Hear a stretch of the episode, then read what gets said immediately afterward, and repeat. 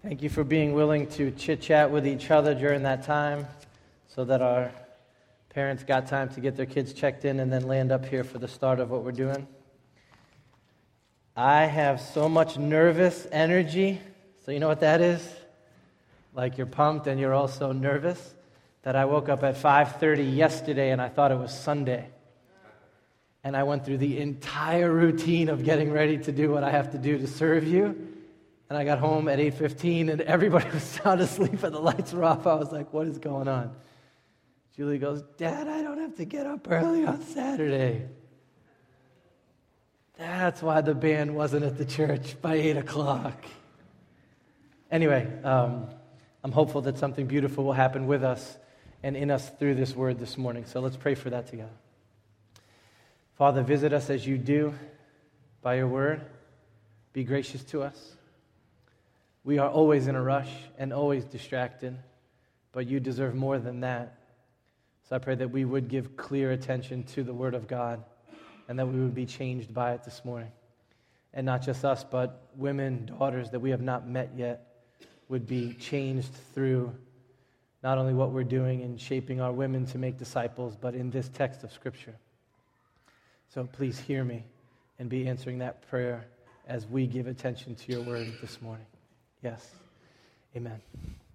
All right, we're preaching through the book of Acts. One of the themes that pervades the book of Acts is the apostles' insistence that they must obey God rather than men.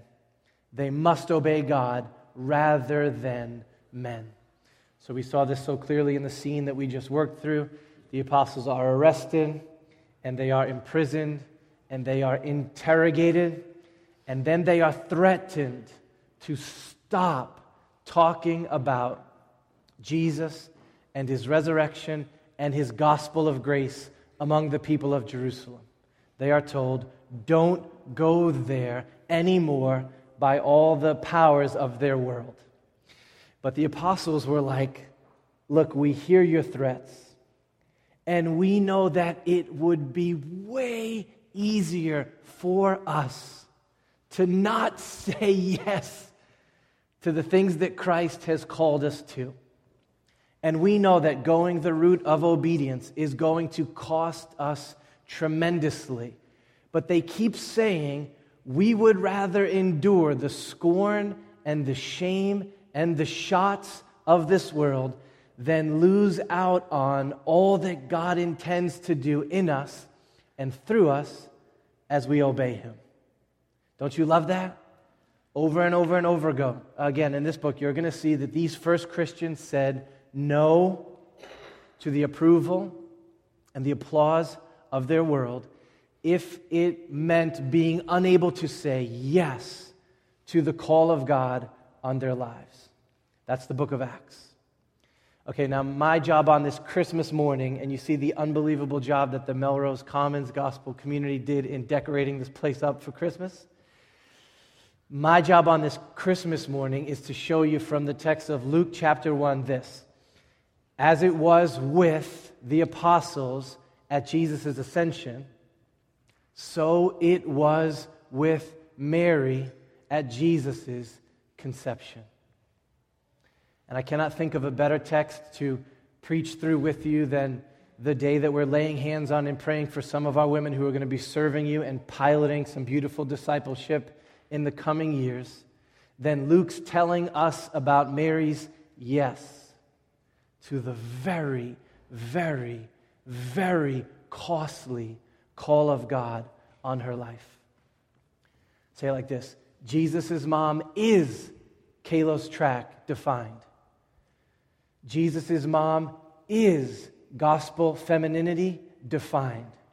She is fearlessly, fearlessly obedient, incredibly bold, humble, and wildly blessed. And that is what God, Father, Son, and Spirit intends for every single woman, every single daughter we will ever have in the life of our church that's what I'm going to try and convince you of today from this text of Scripture because that is what is here. All right, if this text is going to make any sense to anybody in this room and hit us and move us and change us the way that the Spirit intends, the first thing we need to do is get inside of the dilemma that Mary faced. I need you to feel this thing as Mary would have faced it. So, here's what we know about Mary going into the text Mary is young and poor and unmarried. Okay, so she's young. What does that mean? Young. Most likely between 12 and 16 years old. That might sound kind of crazy to us, but it was not uncommon for a Jewish woman to begin stepping into marriage and building a family at that early teenage years. She's very young. She is also poor.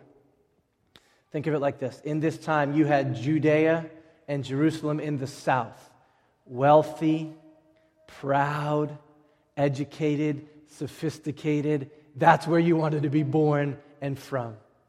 A little bit north of that, you had Samaria, also proud, but half breed Jews. So Jewish, but, but sort of, kind of, but not like a Jerusalem Jew.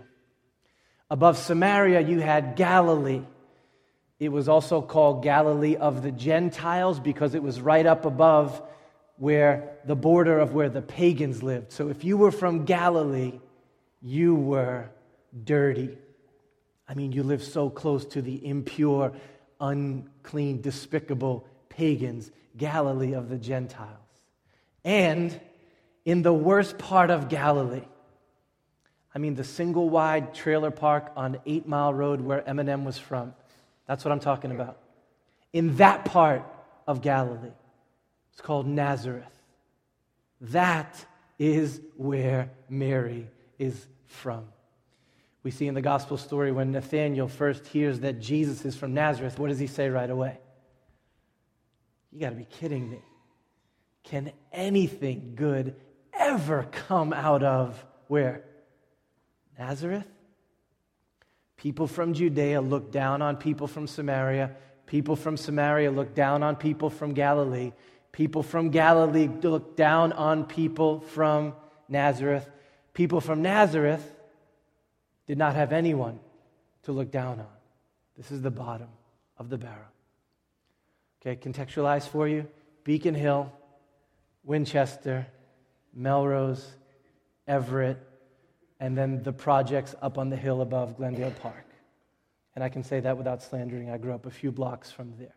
This is where Mary is from despised, forgotten, poor nobodies.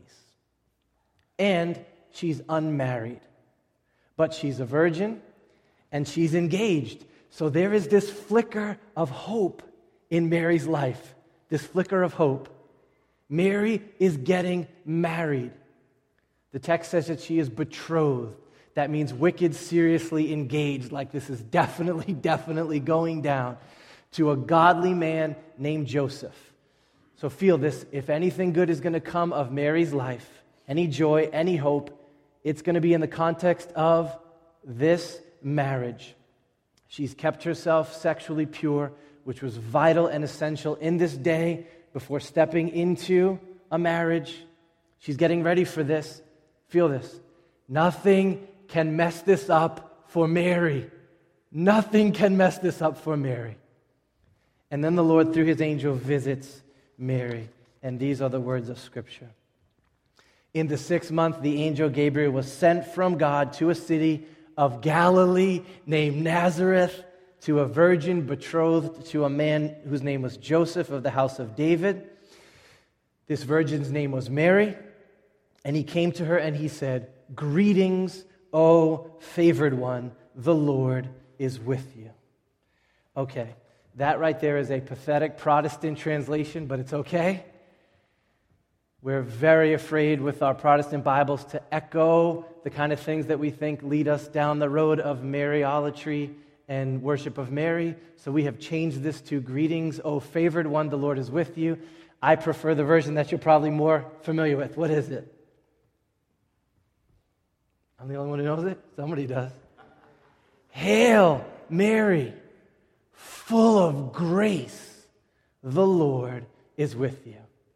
Okay, you have to feel uh, you have to feel the happiness and the gladness and the wonder and, and the joy and the, the optimism in this greeting. Yo, Mary, you are filled up with the grace of God.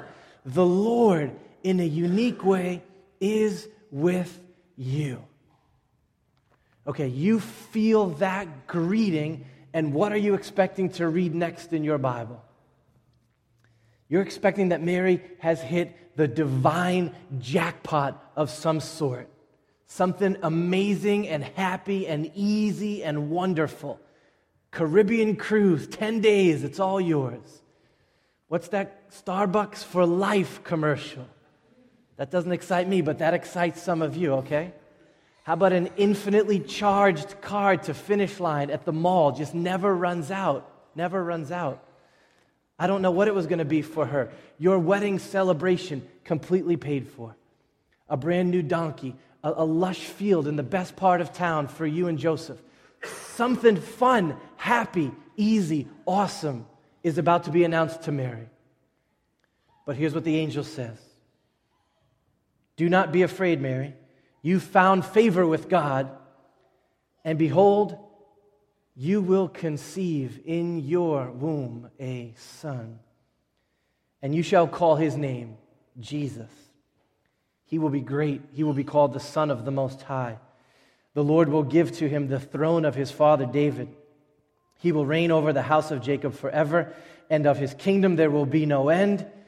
And Mary said to the angel, How can this be, since I am a virgin? And the angel answered her, The Holy Spirit will come upon you and the power of the Most High will overshadow you. Okay, I'm going to isolate some verses up here so that you don't miss this with me. Here's the conversation that they just had You will conceive in your womb and bear a son. How will this be? I, I'm a virgin. The Holy Spirit will come upon you. Now I need you to feel Mary's dilemma. And here it is Mary is young, Mary is poor, Mary is unmarried, and now what? Mary is pregnant. That is not the kind of grace and favor and blessing that you thought was coming based on this happy greeting. Mary's already from a despised city and a despised hood in that city. She had a husband coming, but she might not any longer. She is pregnant, and it is unplanned, and in the eyes of anyone who hears about it, it is illegitimate. This is not good news. We would say it like this Mary's life is over if she has this baby. Okay, now, what would our Bostonian cultural council actually insistence be on Mary to do right here? I mean, there's absolutely no doubt about what the answer to that question is, right? What is it? Come on, we can talk about this, right? The most unloving and scared thing your pastor can do is not talk straight to you. What is it? It's abortion without hesitation man, without delay, without even a tinge of conscience, we would tell 15, 16 year old Mary to get rid of that baby. What is it, the first trimester, Mary? Wait, wait, it's like the first few days here? This is simple. We'll take care of it. And you can just go right back on your regularly, regularly scheduled life by this afternoon. Okay.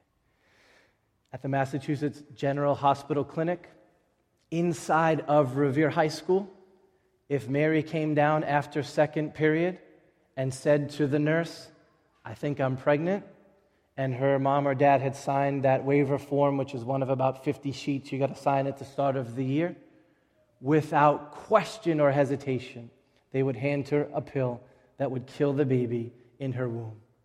You know this. If Mary walked into Planned Parenthood same thing. If Mary walked into the counseling office at Tufts University, same thing. Almost anywhere Mary would go in Bostonian culture would tell her what to do. We know how this text ends in Boston. We need to own that this morning. All right, abortion was available in this time. It's much more dangerous, it's much more expensive. It was reserved for the elites. But I'm telling you that it would have been inconceivable for Mary to think about taking the life of the child within her. Okay, so you say, maybe not that end to this text, but there are other objections. Think of all the other objections. We are ready to hear from Mary. Mary, God has assigned to you an unplanned pregnancy. You are going to serve his purposes by being a mom to a son. He's going to call you to conceive and carry and nurture and raise the Messiah. Morning sickness is coming, weight gain is coming, a brutally painful delivery. No anesthesiologists in this day is coming. Perhaps the end of your marriage before it begins is coming. You guys with me? A life of humiliation and struggle and shame is coming. You are about to lose access to some of the great dreams that you may have had for your life. You're going to lose the applause and the approval of your village and your world. But this is what God has for you. Okay, read the Bible with me. What kind of objections could you see Mary raising to this call of God on her life? So here's the objections that I'm expecting to hear from Mary. Mary, I'm going to use a little poetic license here, a little anachronism, but just hang with me. You can add to the list yourself. Things I wouldn't be surprised to hear Mary say. No way. I can't afford this. No way. This is my body, and I say what happens in here. No way. I don't want to go through a pregnancy right now. I, have already booked some things to be doing that a baby wouldn't jive with the next six months of my life. No way I won't get to go to college. No way I haven't begun to establish my career yet. No way I don't even want to think about raising a son on my own. I'm not ready to care for a child. No way. I'm not the motherly type, Gabriel. No way. This is going to cause me to lose Joseph and, and this marriage we've been looking forward to. No way. I mean, even if Joseph somehow sticks with me, my wedding day is going to be ruined. How would we ever present ourselves in our community, in our village? No way. I am not bringing this shame on my family. No way. I don't want to be a stigma for the rest of my life. Mary from Nazareth becoming a slander and a joke. No way, Gabriel. Nobody's ever going to believe this story. Yeah, the Spirit of God conceived that baby in you, Mary. Okay, sweetie, we know what goes down in the projects. No way my life ends, Gabriel, if I carry and bear this baby. Okay, there's probably a hundred other objections that you could come up with. Some are petty, some are totally legit, are they not? But they all end with Mary saying, No way, no way. And so the next verse of Scripture should just absolutely knock you out of your seat. Here it is.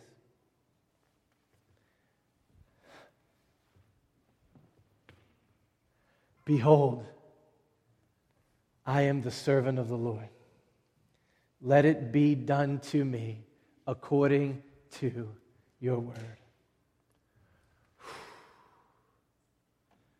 I mean, what in the world is that right there? That is faith right there. That is belief right there. That's the response of a ferociously holy woman. If this is what the Lord has for me, I'm in. If this is what the Lord intends for me, I'm in. If this is the path that the Lord is marking out for me, I'm in. If this is how the Lord is defining my life, I'm in.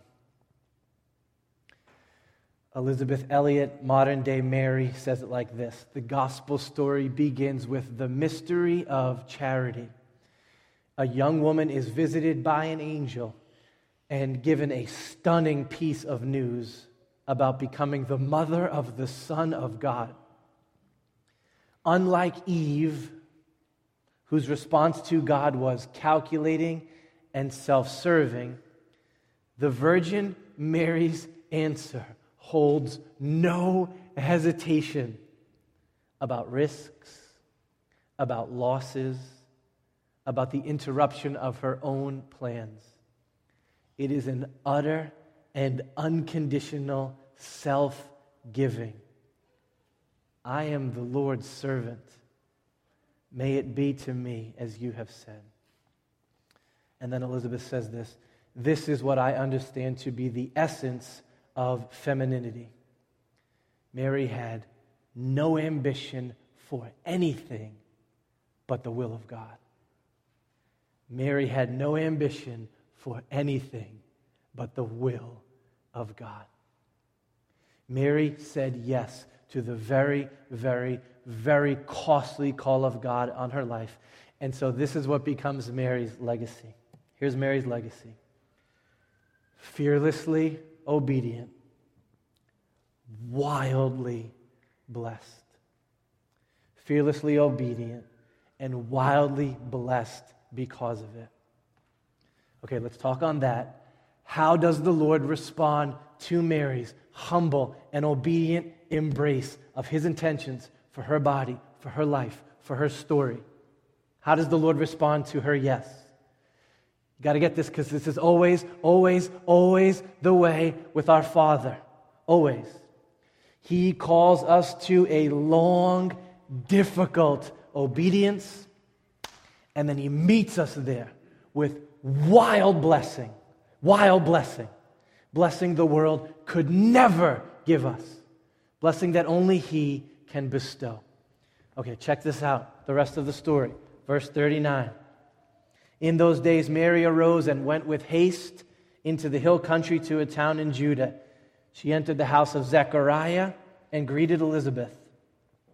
When Elizabeth heard the greeting of Mary, that baby leaped in her womb.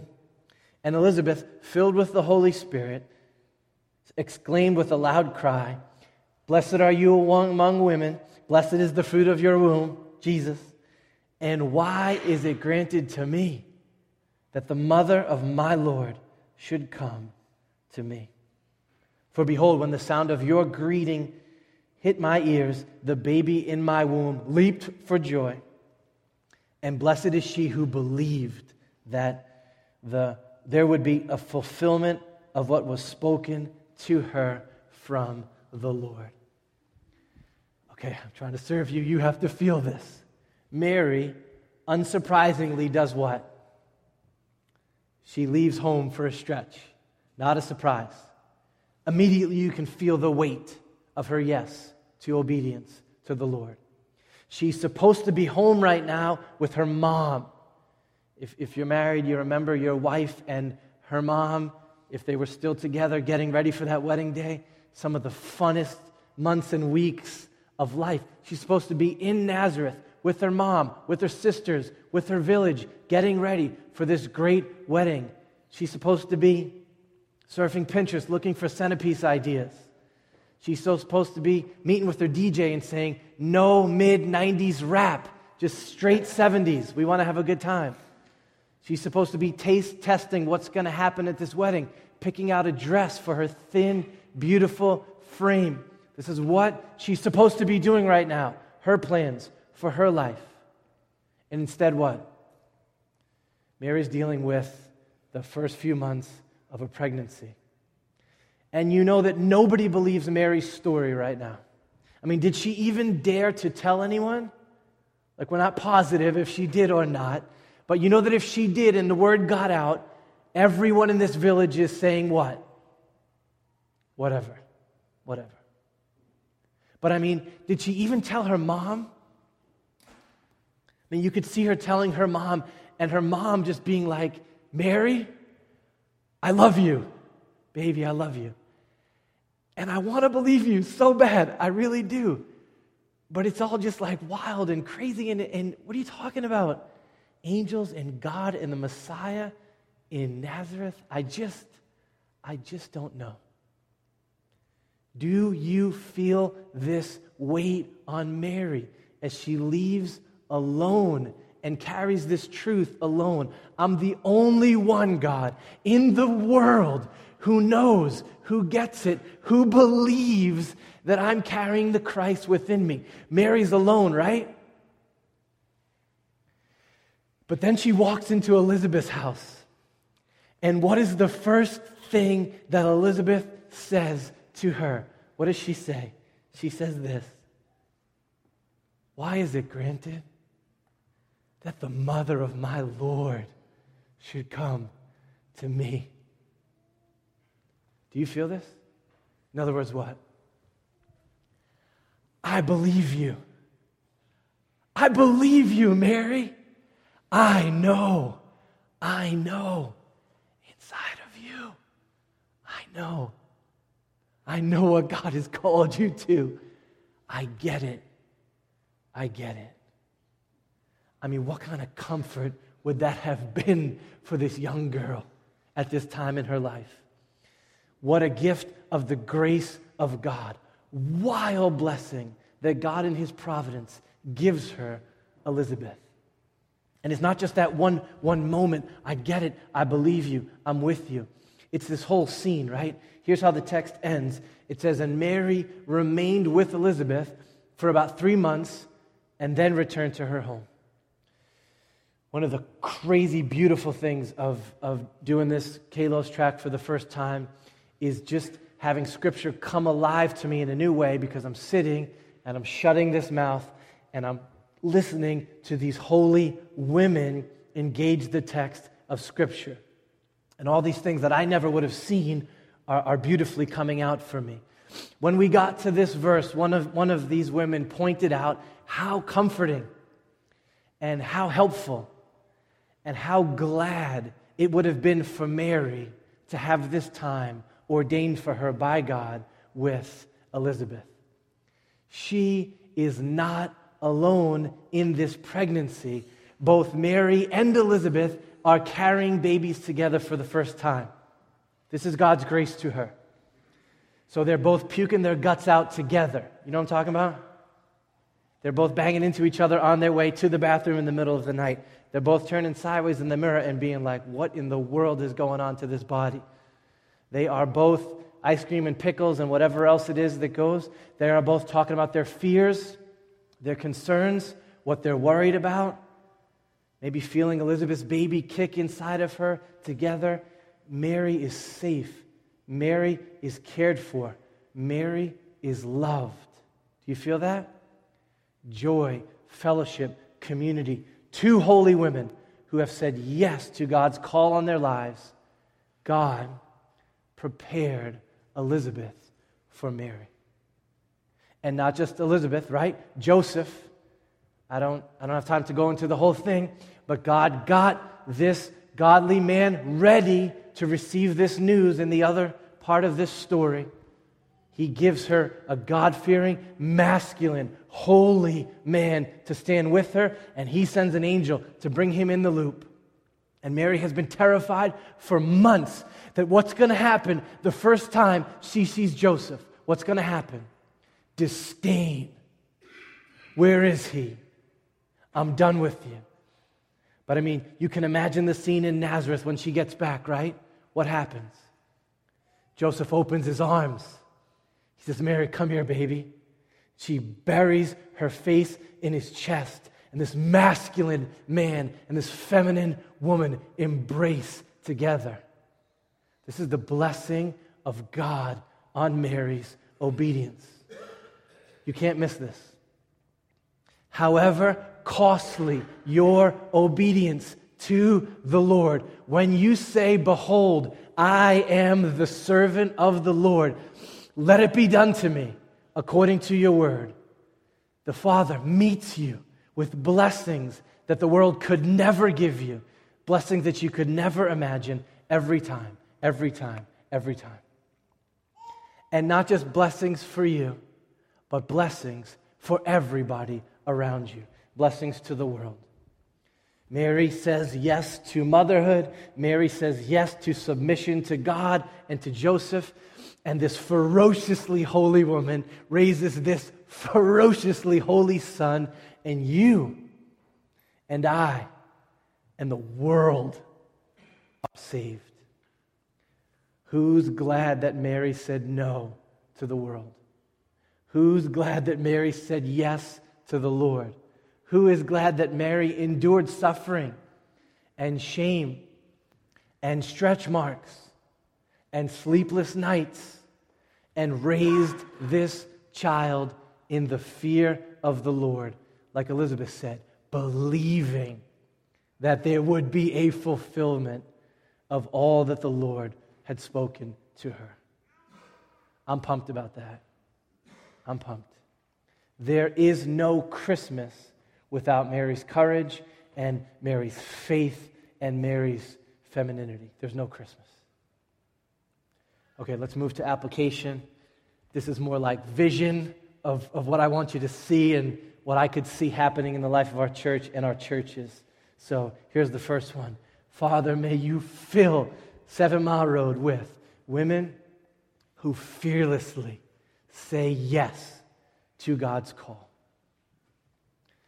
Hail, Seven Mile Road women, full of grace. The Lord is with you. His grace is all over you. He is for you.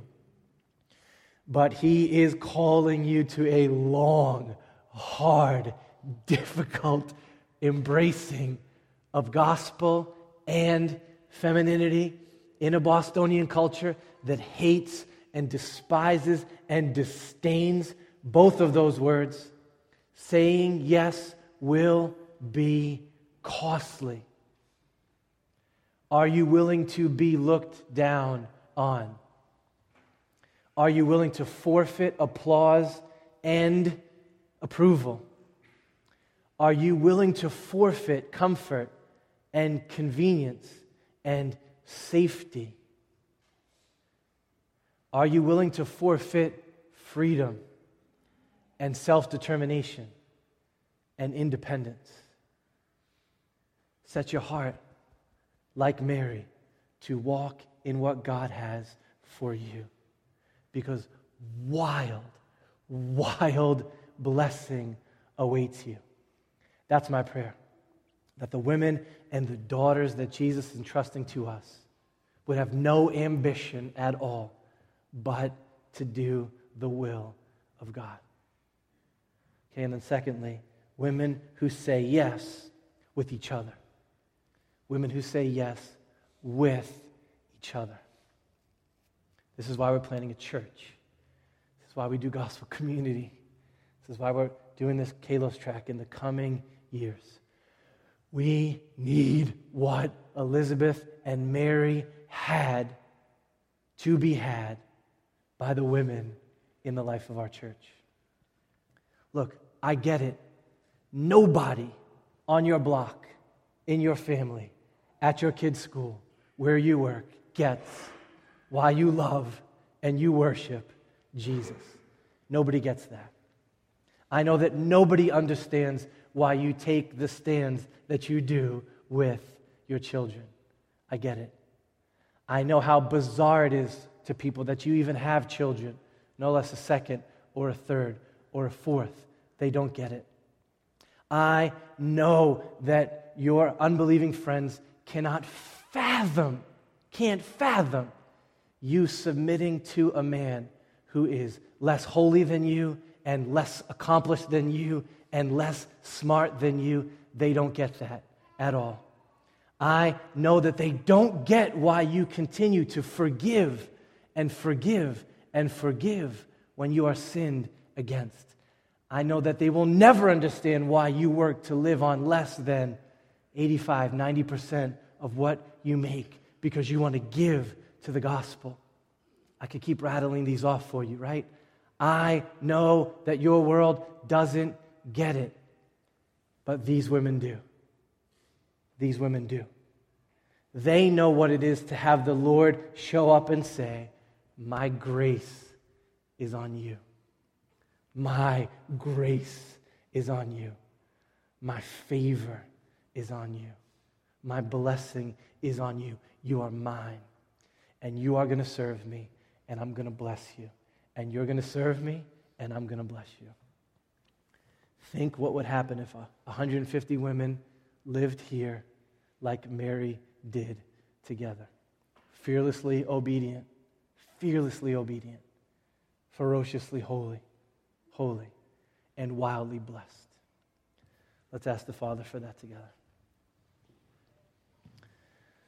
Father, we fail to trust that you're good. We just do. It's stupid, but we do. We fail to trust that you love us. We are terrified of this world thinking that we're backwards. We are terrified of losing the accolades and the approval and the applause of the world.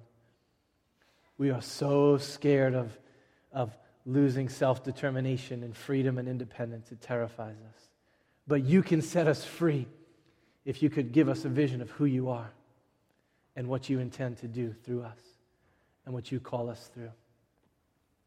Father, I pray for my sisters. I pray for my moms in this church. I pray for my wife, for the two daughters that you've given me. I pray that somehow, by your grace, they would be fearlessly obedient and ferociously holy and wildly blessed.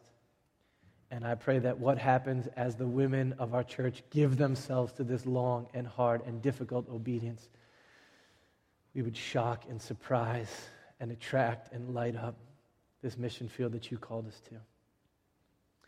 Father, we thank you for Mary and her obedience. We thank you that she carried and bore and nurtured Jesus and that he saved us. And I pray that you would give us a vision for walking in that gospel mission with you as well, whatever the cost. Hear my prayer and be answering, I pray. Amen.